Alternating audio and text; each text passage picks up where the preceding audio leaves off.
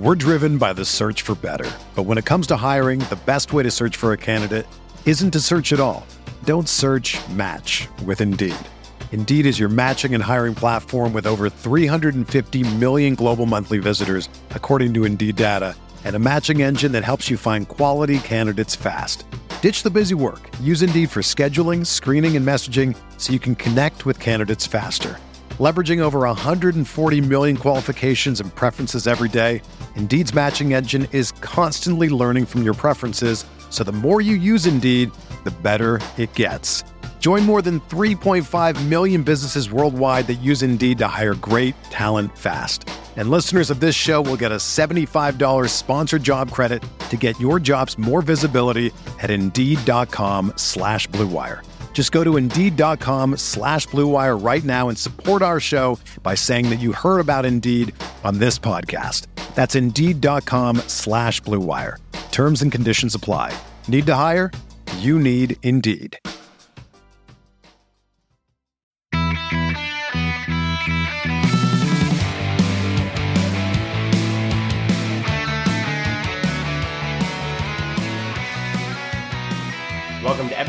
59 of the Barcelona Podcast, brought to you by the Blue Wire Podcast Network. I'm Dan Hilton, and I'm talking to the man that watched both of these matches with me yesterday on Barca's Twitch stream. It's Omar Hawwash of Blaugranagram fame. I mean, we talked to each other about 18 to 20 hours ago, but uh, how have you been enjoying the Femení celebrations, Omar?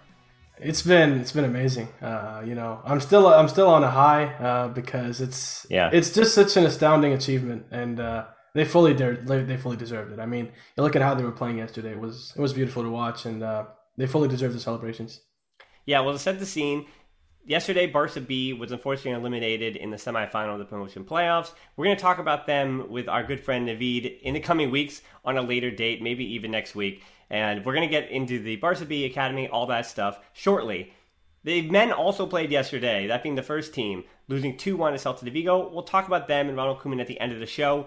But the headline here, the reason you, I hope you listened to this pod, the reason why you downloaded, and the cover art, everything should be surrounding, and everything around FC Barcelona should be surrounding around this Femení 4 nothing domination of the Chelsea women. And you know, Omar, I re- did rewatch it. Uh, you know my style; that's how I do it. So in the rewatch, I, I don't think yesterday on the Twitch stream we gave enough praise to Jenni Hermoso playing that false nine role. And then the other things that stand out to me are some of the things we spoke about yesterday: the counter press, marking Fran Kirby out of the game, Chelsea's fullback struggling. Right? I, I think it comes down to basically those four things: the movement in Barcelona. And I know we're going to talk about individual performances, but as a team, I think those are the keys as to how the Femení completely dominated Chelsea women from the first 40 seconds of this game.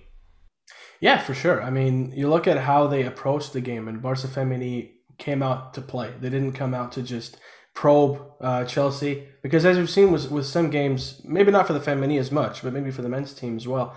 And also just other clubs, when, when two big clubs go head to head, usually at first, at times it can be a cagey affair. But what we saw from Barca Femení yesterday was a very heated start in the in a good way. They came out the first 40 seconds and just kept pressing and pressing and pressing and they uh, they forced Leupolz to get uh, to get that own goal so yeah I mean a great start from from Barca Femení and, and I think the most impressive part about that is that they did not let up their press during those 90 minutes and even though sometimes they might have let their foot off the gas a little bit in terms of the actual active press they were still cutting off the passing lanes still making sure that they were forcing them to the side that they wanted Chelsea to come from so they could close them down in time and uh, as, I mean, we'll talk about this as well, but uh, I think Kheira Hamraoui was key to that as well. Yeah, I do have some of the stuff on Hamraoui, of course, and I also want to set the scene about how monumental this first Champions League victory was for the Femení.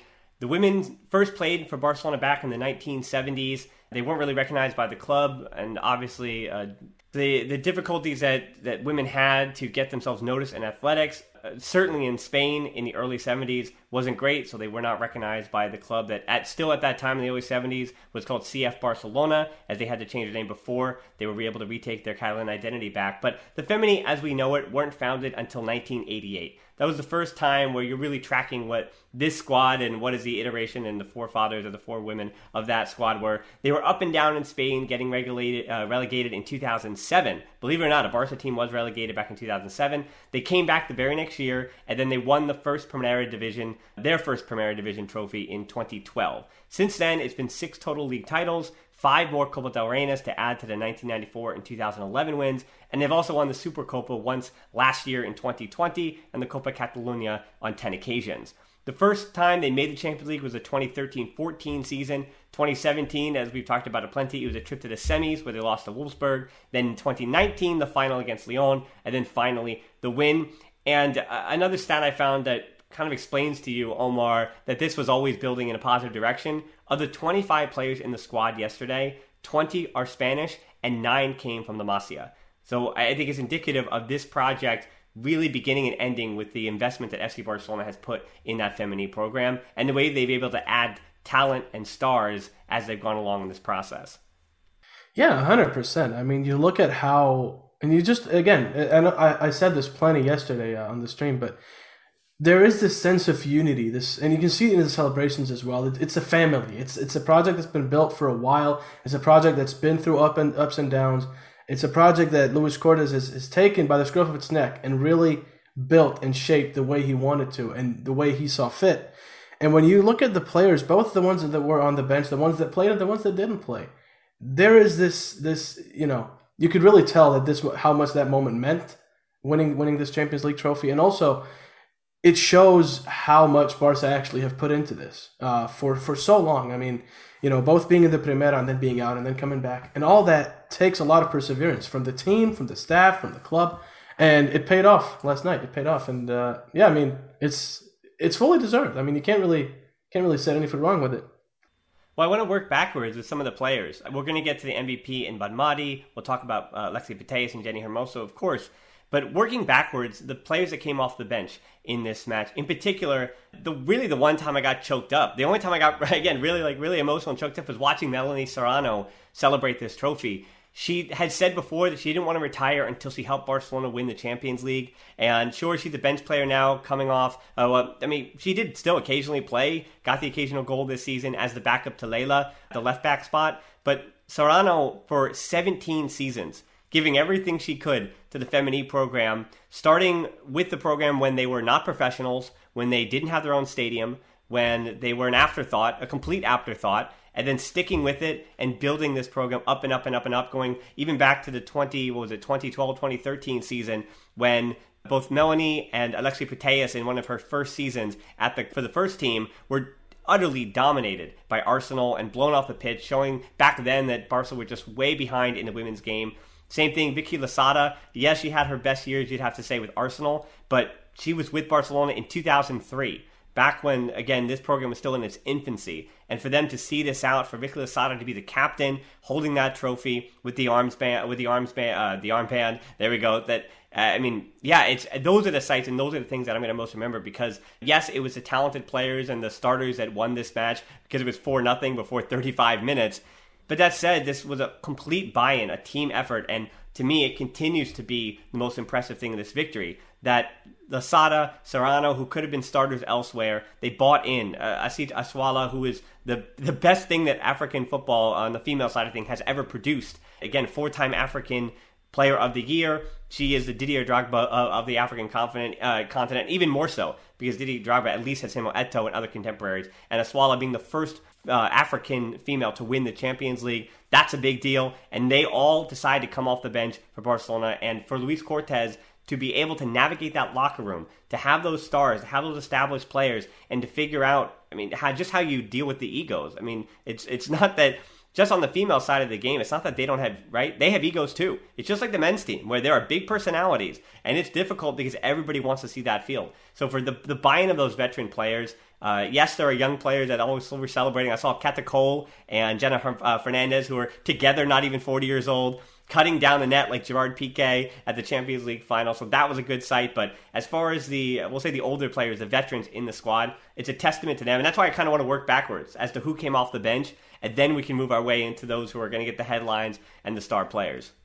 Yeah. And I mean, I think you make an excellent point in that I think as well what, what this shows is it shows the love for the club and also shows the belief from the player's perspective in Luis Cortes as a manager and also in the fact that hey we might be starters elsewhere if we moved out of Barcelona but this club means so much to both to us as a, as players and we also have a role to play at this club because even if you come off the bench Vicky Losada came off the bench, but she's still the main captain of the team. She still has a role to play, and she's still very much uh, you know a big part of that locker room. And if you get if you you know if you don't have that sort of of shall we say well not really a backup, but if you don't have that sort of backing in the locker room aside from maybe Alexia, you kind of lose a bit. Um, and, I, and I think having these types of players in the locker room, and, and again, for Luis Cortes to be able to manage this so, so well, and we've talked about this so often, both in Barcelona and outside of Barcelona. I remember um, when uh, uh, when Neymar moved to Paris Saint Germain, a lot of people were talking about how is he going to be able to, uh, you know, be in the same locker room as a Cavani and as uh, you know a Kylian Mbappe and, and all these players. And I think the same thing goes for women's football. As you said, they also you know these are players that know what they're capable of and thus will have egos from time to time, and that will show. And for Luis Cortes to be able to manage that so well, to have players on your bench that are willing to play and that are going to go out there even in the last 10 minutes and give it their all and give 110% on that pitch, knowing the game is virtually over with a 4 0 scoreline, that is one of the biggest achievements, I think, of this season for Luis Cortez is to be able to manage that so, so well and have players like Serrano and Losada to come off this bench and do so well and play with this much guile and drive and energy. And you know, you can see the passion and you can see you can see that on their faces after the game as well, how much it meant, even though that maybe their part compared to an Aitana or compared to a Marta was maybe somewhat minimal, but it still means so much because they still had an integral part, even though they came off the bench. Yeah, you mentioned Marta Torrejón. She's had some good things that I, I, I do want people to look up. She's posing with the the trophy. Uh, it wasn't her birthday, but in her birthday suit, there was, a, there was, a, good photo of that with her celebrating with the trophy. And she and Jenni Hermoso were also the two that made the confetti angels after. So there were uh, certainly scenes with Marta Torrejon enjoying her time celebrating with the trophy right after. Yeah, before we again we move on to the basically how it happened. So we haven't actually talked about the match yet. And before we get there, I want to put a ribbon on the Chelsea women's season because there is certainly a belief that very much as as I said going into this match that they were mirror images of each other. The way they played, the success they've had this season, the star players and the roles that they even have, as far as Harder matching up Jenni Hermoso and then Fran Kirby and Lieke Martens slash Mariona, and on the other side you had Sam Kerr doing a little bit more than what Caroline Graham Hansen does on that right wing. But all that said, with the mirror image that they have, you almost get the sense that Chelsea is now just two years behind, even though this program with Emma Hayes began in 2012 when she was hired. And I think they've had uh, a little bit more financial investment than Barca have even had in the last five, six years. Yet to get to this point, this is their first Champions League final. So you get the sense that you can almost track it that Chelsea women, I think, are starting their journey of redemption in the way that Barca had their two year journey of redemption this is where the Chelsea women, Emma Hayes, they go back to the table in having lost the largest margin of victory. For all of seven of 10 of 11 titles, rather, that Lyon has won, they've never beat a team by four goals like this. Uh, the closest was Barcelona losing 4 1. And that did happen, I believe, on two or three other occasions, a three goal differential. On closer inspection, yesterday, Omar, we were breaking this down tactically. And I guess is a good way to kind of speak about the Barcelona defense and get our way into the starting lineup uh, by dipping our toes into the defense. Because Kirby who we felt was completely marked out of the game, she did have 43 touches, but they weren't really important touches because Mapi León and Leila were kind of shading her to places on the field where she doesn't usually operate and doesn't it can't cause any damage. She's not combining well with Harder. She's not combining well with Sam Kerr. And believe it or not, for all the chances that Harder and Kerr had, Kerr only touched the ball 28 times. And Harder only touched it 31 times. So again, Kirby having touched it 43 times was, I mean, almost double what had touched it. Uh, and then behind them in Melanie Leupolz, who is usually one of the highest players on the field as far as getting possession, putting her foot on the ball, and dictating play, she really struggled. The own goal, committing the penalty, she was dribbled past three times. And those are marks you just don't see from Melanie Leupolz. And so obviously it's a, it was a dastardly uh, match for her. But yeah, it's, it's just so much credit to that backline for Barcelona on how they figured out and shut down, completely shut down with that counter press, the movement of. We're driven by the search for better. But when it comes to hiring, the best way to search for a candidate isn't to search at all. Don't search match with Indeed. Indeed is your matching and hiring platform with over 350 million global monthly visitors, according to Indeed data, and a matching engine that helps you find quality candidates fast. Ditch the busy work. Use Indeed for scheduling, screening, and messaging so you can connect with candidates faster. Leveraging over 140 million qualifications and preferences every day, Indeed's matching engine is constantly learning from your preferences, so the more you use Indeed, the better it gets. Join more than 3.5 million businesses worldwide that use Indeed to hire great talent fast. And listeners of this show will get a $75 sponsored job credit to get your jobs more visibility at Indeed.com slash BlueWire. Just go to Indeed.com slash BlueWire right now and support our show by saying that you heard about Indeed on this podcast. That's Indeed.com slash BlueWire. Terms and conditions apply. Need to hire? You need Indeed. Chelsea's front three. Yeah, and I mean, again, I, th- I think I think you, you it quite well because when you look at Kirby Harder and Kerr, these are players that have scored, from what I recall, around 50 goals just in league between the three of them. That's not an easy force to stop. And we know Fran Kirby can be creative. We saw Sam Kerr, uh, Sam Kerr being creative as well. Harder is a lethal finisher, and when you have the, that's that type of front three, it's easy for any defense to go, okay, we're probably not gonna we're gonna struggle this game, right? But you look at Barca's defense, and I think, as you said, I think Mapi Leon and Leila did such a such a good job in making sure that whenever Kirby got the ball, it wasn't in an advanced position. So they made sure to kind of push her back towards the Chelsea midfield and make sure that she was forced to pass it back or pass it inside. They'd have to try and circulate the ball again, and Kirby wouldn't really see the ball for, for a little while. Um, same thing with Sam Kerr. I mean, yes, she got a cross in. I believe she also had a chance but she wasn't able to do too much because on that on that side, Marta and Patri, who I've I've praised to the high heavens, and I'll continue to praise her because I think I think her performance was excellent, filling in in defense for, uh, for the injured Pereira. That side as well, Harder did not see too much of the ball, and when she did, I think she had, from what I recall, two to three chances, clear cut chances, and that's it. And one of them was a header that went over the bar. So, I mean, excellent play by the Barcelona defense to contain them and press as a unit and move as a unit because it's quite often easy in the defensive game, in the defensive part of the game, to kind of get lost in, okay, well, I have to track this person or this player, and then okay, they've moved that way, and then all of a sudden that movement is going to drag you out of position, and you're going to confuse your fellow center back or your fellow fullback. But that wasn't the case because there was so much communication in that defense, and so many of these very strong quality defenders in that Barca Femení lineup taking charge and taking the initiative to say, okay, I'm going to press, you're going to stay, and so on and so forth. And to see that play to such a high level to the point where they were able to neutralize Harder, Kirby, and Sam Kerr to the point where Sam Kerr had to be substituted because they just realized, well, she's not going to be able to do too much this game. Might as well get a get a substitution on a pair of fresh legs, and that didn't help too much either. So, I mean, full credit to the Barca defense. That was, I mean, that's a tough task, and they were definitely up for it. Well, what was really telling to me, and for those who've been listening, a few weeks ago to the uh, interview I did with Chantal Reyes, that the thing that Barca Femení wanted to work on more than anything uh, uh, from two years ago against Lyon, they increased the intensity of their training. The physicality of training increased to, to huge degrees. And I think the biggest compliment that I heard from Emma Hayes was that she was surprised and almost taken aback by the physicality of Barcelona. And for Barcelona to take what was a weakness as to why they said, the players said that they were completely outmuscled, they were uh, physically just, uh, Lyon were dominant two years ago. And they took that and they turned that into in more intense training sessions. The, they hit the weight room more, and they decided to just be overall just a more physical team and a more powerful team, and to dominate, it, it almost impose your will upon opponent because you because you can.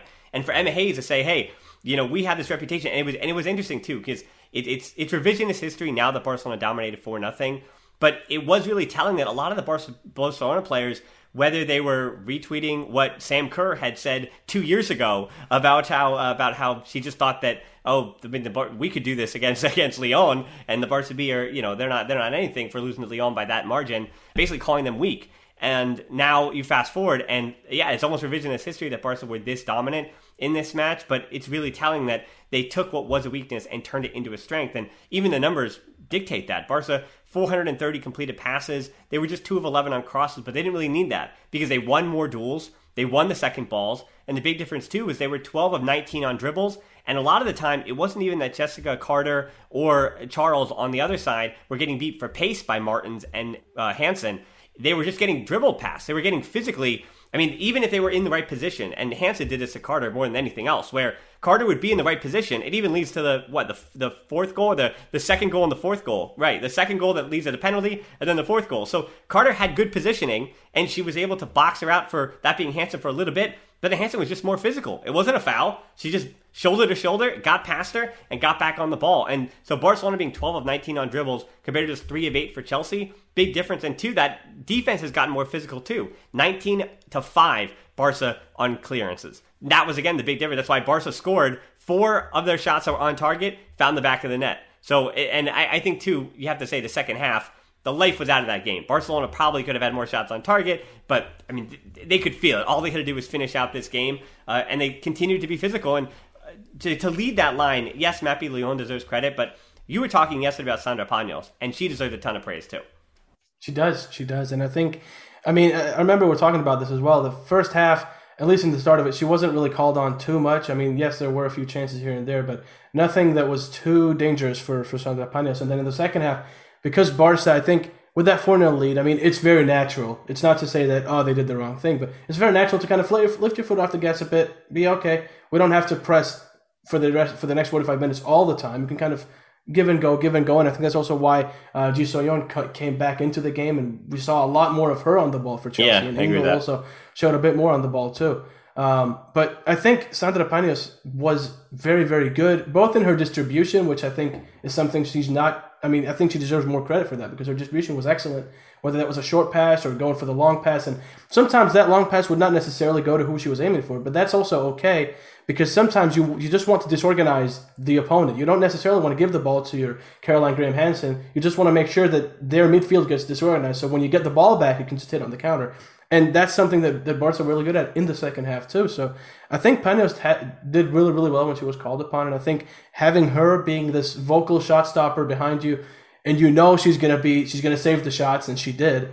That just gives that that much more of a sense of security for this back line that partly consisted of Patri, who really doesn't play center back. Nope. And as we said yesterday, might be for the future known as a center back uh, based on her performance last night. But she's a midfielder and she came in to fill in as a center back and she did really, really well too. And I think part of that also, again, credit to Sandra Paños because when you have that vocal of a keeper and that confident of a keeper, that makes you play so much better as a defender. Yeah, and the good news is Paños, who with her five saves, three saves from inside the box yesterday, has renewed, so she will be the goalkeeper for a while. And her backups are young players, so Gemma Font and Cata Coll. They again are combined. What is it? 37 years old combined, 38 years old combined. So they are her backups, and there's a 17 year old as well coming up through the ranks. And Sandra Paños in front of them, Mapi León, Patri, as you mentioned, Marta Torrejón was not only getting forward, but also keeping Sam Kerr pretty in check. And on the other side, with Leila dealing with Fran Kirby and the movement of Harder. Then we move ahead. There are four players I think left to talk about, right? We have not really spoken about Jenni Hermoso, Hamraoui, Alexia Putellas, and Aitana. So I'm going to let you go first on on Hamraoui, and then obviously you know I want to talk about the other three. So I'm going to let you go first on Hamraoui because you you were calling out the fact that while early in the year she had had a little bit of there was a pushback that Patri became the starter over her, even though Patri's only 23, and Hamraoui just didn't seem to be at her best. She is she's not as clean on the ball as the rest of those midfielders. Yet yesterday she had an all time performance and kind of made all of us eat crow. Yeah, yeah, and I mean again, as you said, Hamraoui yesterday. I think the the most the thing that really well blew me away in a sense. It really made me made me happy for her is how well she played in that holding midfielder spot because usually she is a bit more further up. She likes to be further up the pitch at times. But yesterday we saw her playing this holding midfielder spot, and she did that so so well because when you have to deal with, and I mean again, we saw how dynamic Ji can be in Chelsea's midfield, and Hamraoui every time Ji came came towards her, or whether that was Engel or Leupolz, who was then taken off after uh, conceding the goal and the uh, the own goal and the penalty, Hamraoui was there as the just set up the roadblock and made sure they didn't get past her time and time and time again, and on top of that her distribution of the ball was excellent. Whether I mean, I saw I noticed it multiple times where she got the ball and maybe the pass was on to send through Alieke Martens down the wing or Kellen Graham Hansen, but instead she thought, no, let me take the tempo out of the game. Let's tire Chelsea out a bit, pass it back, circulate around the defense. And again, the defense were very, very comfortable with the ball too. And I have some points I want to say about Marta and Leila as well later. But I think Hamraoui's influence in that midfield it's an understatement to say that she was integral because she was so so important in the defensive end, in the attacking end, whether that was pinging long balls through it, whether that was just you know passing it laterally. And I mean, I think she was one of the one of the main reasons why Barca Femení got that. I mean, that's the reason they dominated in midfield. She was definitely one of the main reasons for that. Well, let's do Leila and Marta now. I mean, please, yeah. I mean, the the fullbacks they were the difference, right? The fullbacks for Chelsea struggled. The fullbacks for Barcelona were solid. It's not as simple as that, though. No, no, it's, it's really not. And I mean, again, we were talking about this as well. Charles and Carter are quality, quality left backs. Yes, one of them is usually a midfielder. The other one is usually tw- is, is 21 years old. So she's also a forward. Yeah, Charles. Uh, further inspection, she played forward for Liverpool. So kind of being asked to play at a position, and Anderson was not really fully fit for this one. So the question is, if Joe Anderson was able to go, I mean, it might have been a different final, but I'm not sure about that. Even if you upgrade one spot, I'm not sure this would have been uh, too much different. But yes.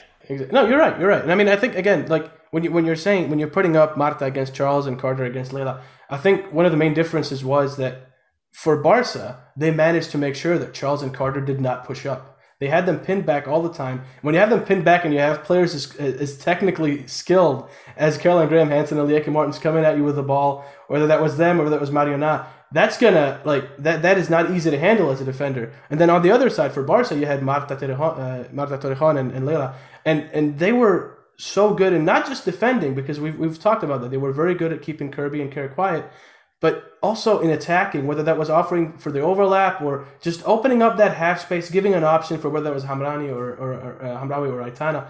And they did that so well. They did that so well to make sure Barca Femení in the midfield always had a passing option.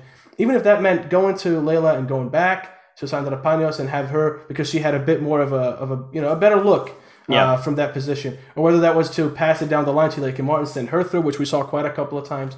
So I think their positioning as well as their willingness to go forward without compromising the defense. Because mm-hmm. obviously, when you go forward as a fullback, you kind of leave that gap behind you. And I think, again, credit to Patri and, and for covering that so well. And the communication between the fullbacks and their respective center backs was, was key. It was key. And, and it was yeah. one of the things that really made Barca Femení stand out in defense, I think. Yeah, that was the big fear coming into this match that not only did Barcelona not have the proper competition in Spain to push them and galvanize them to be able to keep up that intensity, but the question was going to be with Barcelona Femení, when they've been at their worst this season or when they have struggled for a team that is undefeated in the league, they still have eight eight goal, I mean eight games left for basically Jenni Hermoso to try to win the Golden Boot in Spain. But uh, other than that, yeah, I mean they dominated so unequivocally in Spain that the question was could they raise their intensity to that level uh, of what is required of a Champions League? In the same regard, they're always good with the ball and they're always good when they're on their press. But when they try to just hold the ball, or when they try to sit back and try to defend, that's when it doesn't really work out. Yet we did see them succeed in that manner. Not as much uh, as maybe Chelsea would have, but the fear was that Chelsea could play with the ball, without the ball, and Barcelona need the ball. But even without the ball, as you mentioned, they were so patient. And I also think, I mean, it's a cascading effect that one goal, two goals, three goals, the more goals up, the more patient you can be, the more in possession, the more in control of the game you have. So that certainly plays a big part. And that own goal, as we said, changed everything.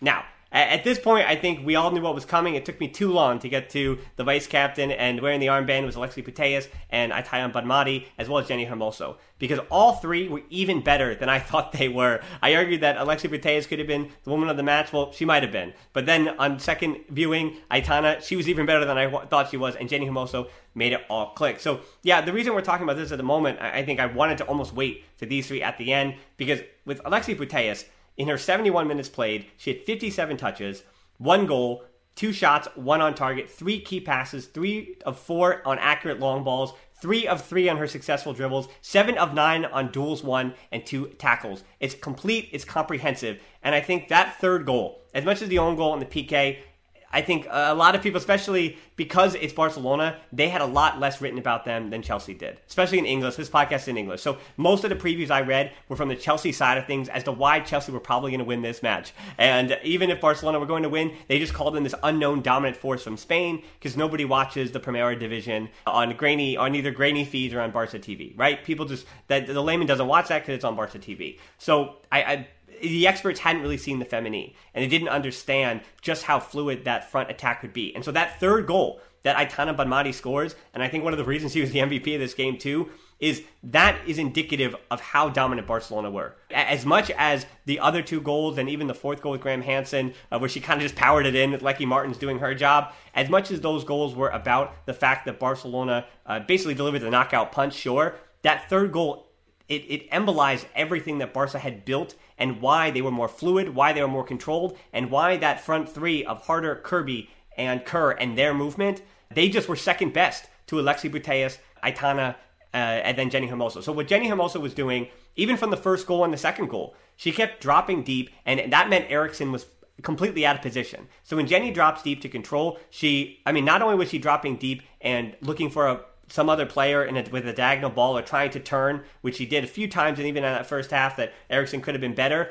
Jenni was also looking for the foul. So no matter what, whether she held it up and got the foul, whether she held the ball up and looked for a, a, another teammate. So on that third goal, when when she picks the ball up and then she passes it right back to Alexi Putellas, looking for the one-two as you mentioned on, on, on the on the live stream, that Aitana recognizes that and Bonmatí moves right into that spacing. That it's it's third man football. So it's it seems so simple on the replays, but those spaces and that recognition to understand in a second, in a second, in a second, we're so used to. And all the previews told you that Fran Kirby, Sam Kerr, this is exactly what they do with Harder dropping deep. But look at Barcelona and their midfield. I mean, even with Alexia Putellas, was she the number 10? There were times where she was farther up the field than Jenni Hermoso. Was Jenni Hermoso the number 10? No. That is what a false nine is, right? And going back to the when Messi, when, when we're talking about false nine for Barcelona, you think about Messi. And I think in modern football, a false nine has basically become a midfielder that can also score goals and be an attacker. Like a, a I think of a Kai Havertz for actually Chelsea's men.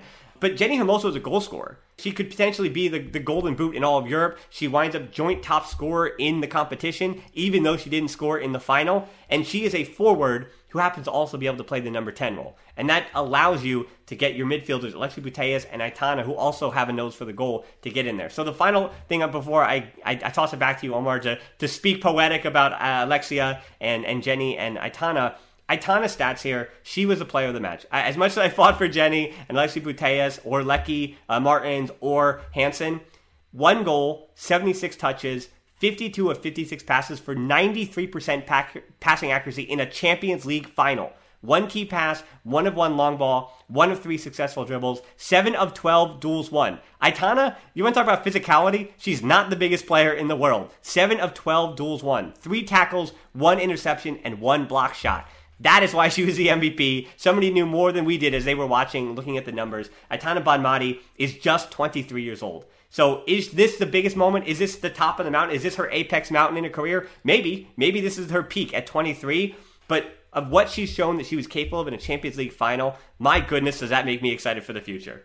Yeah, yeah. I mean, it's again, you, you mentioned the stats, and it's it's even better than what I thought. You know, yeah. Like, because we watched the game in, in real time and, and we and we, t- and we spoke about it and when you do that you kind of miss out on the statistical aspect of it that you can then analyze later um, and and I mean you look at Aitana's numbers I think show exactly how just how good she was uh, last night and I think again as you said the third goal for me the movement of Alexia the the you know the recognition uh, from Alexia to make to, to get that ball from Jenni. And the logical solution, as, as we spoke about, would be to just pass it back to Jenni because she was making that run. But Jenni instinctively knew that yes, I'll make that run. Maybe I'll get it back, but if I don't, I'll drag the defender with me out of position because she saw Aitana was making that run into the uh, into the box. And again, as you said, the brilliant anticipation by Aitana Bonmatí to make sure that she gets into that position at the exact right time, gets the ball, and on the fly dispatches it into the back of the net. Uh, it was a sumptuous finish as well. It wasn't a lucky goal. It wasn't one where she just got to it. It was perfectly calculated, and I think that goal really showed. Th- this is why Barca Femení were better than Chelsea, as you said. I think this goal really showed it because the ability to play like that with a midfielder, a striker, turn false nine, turn striker, turn midfielder, and then Aitana as well. Not to mention that the movement of Lieke Martens and the movement of Caroline Graham Hansen kind of made the fullback switch off a bit because they had to focus on her, so they couldn't track uh, they couldn't be tracking uh, Aitana. And then on the same on the same side of that, you had Jenni being tracked, as well as that pressure that was being put on Alexia. So when you get to that position, Aitana just spotted that brilliantly, and the anticipation and the, just being clever enough to say, okay, I, I see that run, I'm gonna make it. Even if I don't get the ball, Jenni might get it back, and to have that sort of self selflessness between the players, right? Because in football, especially, I mean, on the men's side more than anything, I think you see tendencies with players that are really, really good and they're playing with teammates that are really, really good. But because they have this sort of, I don't know, maybe a God, sort of God complex, sort of, I want to be the star of this team. Yeah. So if I'm not going to get the ball, why would I make the run? I'm not going to waste my energy, right? So in, uh, in some positions, you'll see a midfielder take the ball. He wants to pass it. The striker isn't making the run because he sees the winger making the run. He won't get the ball. So he's not going to drag the defender with him. He's just going to stay. And that sort of mentality is the exact opposite of what we have here with Barca Femení. And that sort of selflessness in the midfield as well to track back. Hey, maybe Hamraoui lost the ball, but that doesn't mean she's the only one that should track back. No, Aitana is tracking back. Alexia is tracking back. Uh, Leila is pinching in. Mapi León is covering the, the, the space behind her. That sort of tactical awareness from this team and the mentality that Luis Cortés has managed to instill in this team with a lot of really, really big names in, in, in, in the world of football for, for mm-hmm. the women's side is just astounding. And I think that third goal really speaks volumes of how just how good Barca mm-hmm. Femení were last night. Because to score that goal against this solid a defense, and again, as we spoke about yesterday, Charles and Carter are not they're not new faces to the Chelsea side. They haven't just come in and, and been playing that. They Charles has been playing as a fullback for the whole season, and Carter as well. And to have be able to exploit that defense in such a clever way with such quick, intricate passing that speaks a lot about how just how much the training sessions have been more intense, how mm-hmm. intricate the passing has been, how much the focus has been on we have to be physical on and off the ball without committing the foul, without playing nasty football, which again I think part of the reason why last night's game was so beautiful to watch and such a joy to watch was because there weren't any nasty challenges, at least not with malicious intent. It wasn't one of those muddy games. It was one of those games where both teams came in, wanted to play football, and both teams I mean, for Barca Femení, as you said, people thought that, well, Chelsea can play without the ball, Barca can't. But Barca completely neutralized them without the ball. And the possession stats were also quite close, from what I recall at least, in the 50% region mm-hmm. um, for each side. And so when you consider that, and then you look at the statement if Barca can only play with the ball, well, that was proven to be completely false last night against one of the biggest oppositions in world football.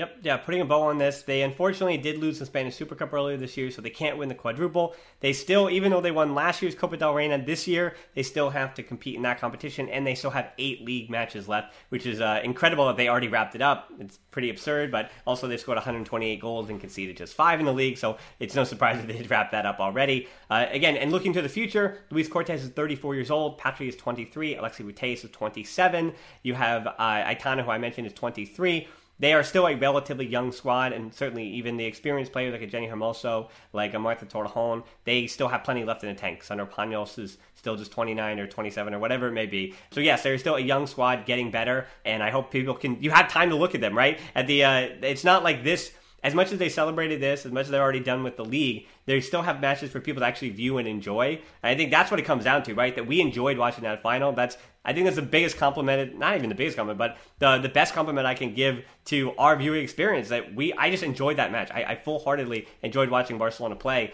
and I, I think that again is an unfortunate transition to the men because the one accomplishment that the men had yesterday, Omar, is that now FC Barcelona are the first team to ever win the men's and the women's Champions League. Unfortunately, the men didn't win the Champions League yesterday. It was a while ago before they win. Yesterday, instead, they lost 2 1 to Celta de Vigo. Looking at the comments, looking at the reactions, listen, uh, watching what our listeners and how they were responding, I don't think it's necessary for us to talk about that match. I, I, don't think, as I usually do, tactically break things down. I'm not sure there's too much more to say. I think there were mistakes that were made, whether Ter Stegen and Piqué were flat-footed on Santi Mina's what was it hit the first shot or the second shot or whatever it may be. So it, regardless of how it happened, it wasn't great. wasn't great. Messi was good. Scored his 30th goal of the season. Incredible that Messi uh, once more gets to 30 goals on the year. But I think the only real story, and this is how we wrap up our show today, is to talk about Ronald Koeman because after the Copa del Rey was won, it felt like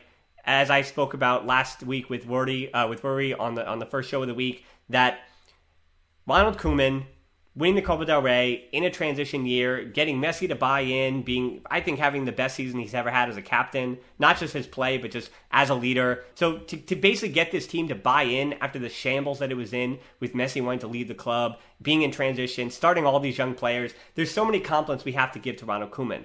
But now the rest, the, the end of the season, when the matches mattered, when things were on the line, he wins one of their final five matches. So if the Copa del Rey was just enough for him to keep his job, maybe he's lost it once again.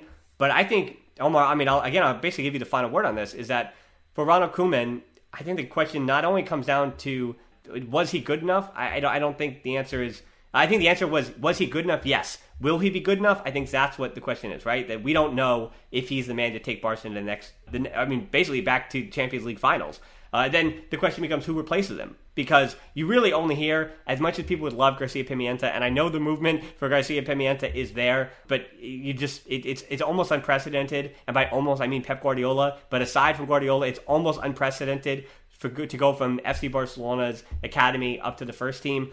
So that leaves one name and one name only the man who is basically serving as Qatar's sponsor for the 2022 World Cup. The man who is, uh, again, he's on those promotion tours, he's succeeding at Al Sadd, but it's Xavi Hernandez. And I don't know if this is the moment because of everything else going involved, uh, involved in the background. And if you can't get Xavi, then is there another manager out there? And I mean, I Omar, I mean, you might even want to keep Koeman. I'd like to hear it. Yeah, I mean, the thing with Ronald Koeman is, as you said, I think it's very important to remember that this is a man that, that's just, he's just come in. He's barely had a transfer window to work with. And I think it's similar to what we saw with Kike Setien, with the exception that Setien was out the door uh, as, as soon as as soon as was possible at the time. Of course, the the heartbreaking A two defeat was kind of the cherry on top for his time in Barcelona. Um, but I think with Ronald Koeman, I know a lot of people are very critical of him and critical of his tactics, but I think like if you really sit down and you consider what's been done with Barcelona and what Barcelona has been through, both as a club, as an institution, as a team, with Messi at, at first wanting to leave and speaking publicly out about it, with the presidential elections taking place mid-season after the board resigned, all that stuff, all that chaos, to be able to still control your team and get them from Barca were eighth in the league at one point.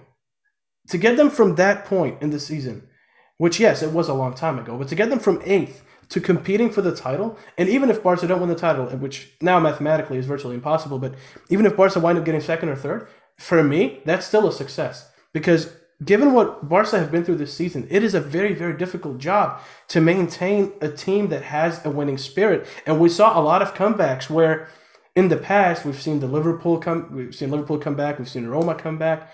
And to see that from Barcelona doing that now, yes, it was against Granada, but it was still an important comeback because Granada, contrary to popular belief, are not an easy team to face. And you were talking about the well, I don't even think it's contrary to popular belief. Barcelona lost the league to them. I mean, that's the match yeah. that winds up being the nail in the coffin. You're speaking yeah. about the Copa del Rey one when it was good vibes and good feelings yes. and the comeback, yes. right? I just want to make exactly. that very clear for everyone thinking about the Granada yeah, exactly. Match. Yes.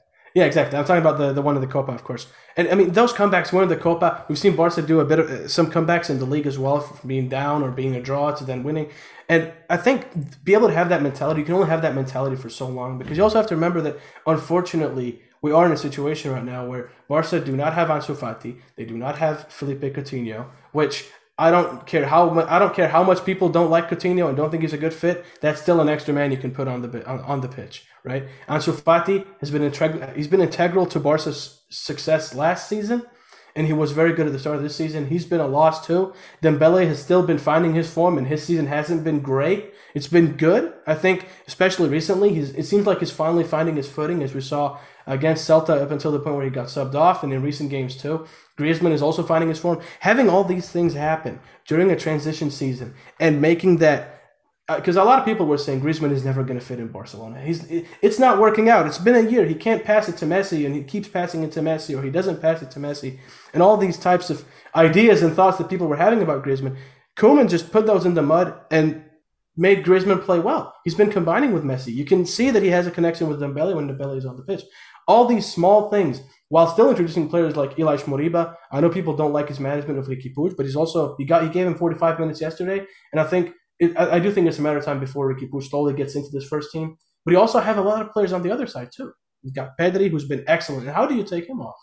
Well, it sounds like to me though, Omar. It sounds like you're saying give him second season. That's what it sounds like to me. Yeah, I mean. I think what it comes down to, and why I, think a, a little bit again, I, my my gut says that it's not going to be the case because it's going to come down to what his vision is for this team through a transfer window. Because that's, I think, the philosophy and the argument that the factor of Juan Laporta kind of adds to this. If this was still the former regime, I would say that he'll probably get a second season, no doubt. He'll also get one or two transfers that he's asking for. And for all those who are trying to make a huge transfer list of those getting out of the club, I'm going to try to break that down on YouTube. We'll talk about that on future shows. But your list is too long. I promise you that. Look at look at world football. Look at markets. Look at the way that players, even from summer to summer, are transferred in and out. Four to five is the most you're going to get. So I'd say everybody shorten their list a bit and be judicious about who you think needs to be out. Hashtag whoever out. Uh, make that list a little smaller. That said, eh, I mean, if if the vision for Ronald Koeman is, hey, I want XYZ players to come into this club, but Laporta and that board say, hey, Barcelona have a vision, regardless who the manager is. We have a vision for the kind of players we want in this team and the team that we want to see on the field. And if Koeman's vision doesn't equal the vision of Juan Laporta, then I think the job that he's done in now the last few weeks, plus I know he was able to fix everything coming till January, but over the course of his 20 year managerial career, again, I spoke about a lot last year, I mean, uh, last week, that he has never showed that he could take that step up. He's always been that B manager that can turn your team into a good squad. He can play good football, they can play well. But whether it was Everton, whether it was Southampton, I, I mean, even with the Netherlands national team, it was that he did have success, but he didn't capture the trophy. He didn't have the most success that you could have. So who is a manager if it's not Koeman? Because he has never shown in 20 years to be the manager to grab all those trophies. And the Copa del Rey is something to be to be proud of, yes. But is Barcelona a side like Athletic Club that are going to be fighting for that Copa del Rey final, or they are going to club again that's going to say, hey, we can handle both winning the Liga and winning the Champions League. And history has not dictated, has not been kind to Ronald Koeman to say that he's the manager for that job. And so in the second season, I don't think it even comes down to the job he's done. It comes down to his beliefs about where the club needs to go in the future. And if that vision does not connect with the one that Laporta and this board, it's a cop out for me. It is. I, am not saying yes or no whether he should continue on. I'm saying I don't think it actually matters as to the job he's done. Maybe the job in the last three weeks or so when Barca kind of let that La Liga trophy slip away because Atletico Madrid and Real Madrid were giving it to Barcelona and they couldn't seize it. And I'm wondering behind the scenes if that didn't also rub the, the board in Laporta the, the wrong way. And so a credit to Koeman. The good news is, I think, even if he gets out now, I think he gets out with his reputation still intact. Like, for, for 20 years, this is not like Valencia, where, I mean, that was a dark cloud, a shadow of his managerial career. I think if he leaves Barcelona at this moment, I think Barcelona fans will actually see him and view him more fondly than they, than they view many, many other managers because he did the job he was asked to do, and then he got, then in this, in this sense, he would have got out of the way for the man to potentially take Barcelona to that next step. And I don't even want to ask you if you think Xavi is that guy, because I think we're going to continue to parcel through that on future podcasts. But Omar, I want to give you the final word on this, on, far, on as far as recapping the men's season. You and I have been on the live stream on Twitch. It's been a good time all year long. But yeah, I mean, what has your perception been of this this Barcelona team for the first team? Well, I think the first team overall, I think they've done a good job. I mean, obviously, it's sad that the La Liga that the La Liga trophy just slipped at the very end, and you know, you you can blame whoever you want. I think it's a culmination of everything. I think maybe part of it was whether that was the tactics or whether that was the players not being up for it. That's just how a season goes. Over the course of a season, I think these players mentally are tired of everything that I mean, it's been a long season. It's been a long season on and off the pitch, and I think that sort of is starting to show. And that's completely fair. Um, so, I mean, overall, do I think it's been a bad season? No, I think it's been a good transition season into what we hopefully will see as Barca's new era. And whether that's with whether that was that's with your Ronald Koeman or with your Xavi Hernandez, um, I mean, time will tell. But I think overall, I think it has been a good season. And I think it's it's been a good season to lay the foundation for Barca's first team in future years, especially here in the you know with with Laporta having come in. He's he's probably got some some things that he wants to tweak and things that he wants to add, and I think now is a good time to do that, especially with with everything that's been going on. Kind of now, it's settled a bit. The chaos has settled a bit, especially after the elections. There was no, you know, chitter chatter about who's going to be the new president. That's done. That's over. Yep. And now it's time to focus on. We've got one more league game against Eibar away and then the season is over and the preseason preparations can begin. You can start to see whether Ansu Fati, when he's going to be ready, start to see what to do with Coutinho because he's had a few setbacks with with regards to his recovery, unfortunately.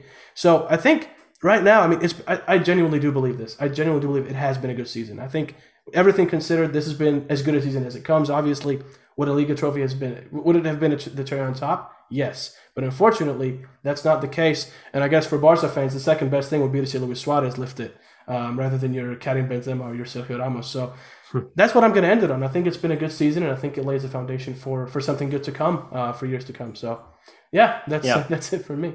Well, yeah. I mean, last question then. Where can people find you now that our Twitch stream is uh, is ending? oh yeah, um, you can find me on at Omar Hawwash BG on Twitter, Instagram.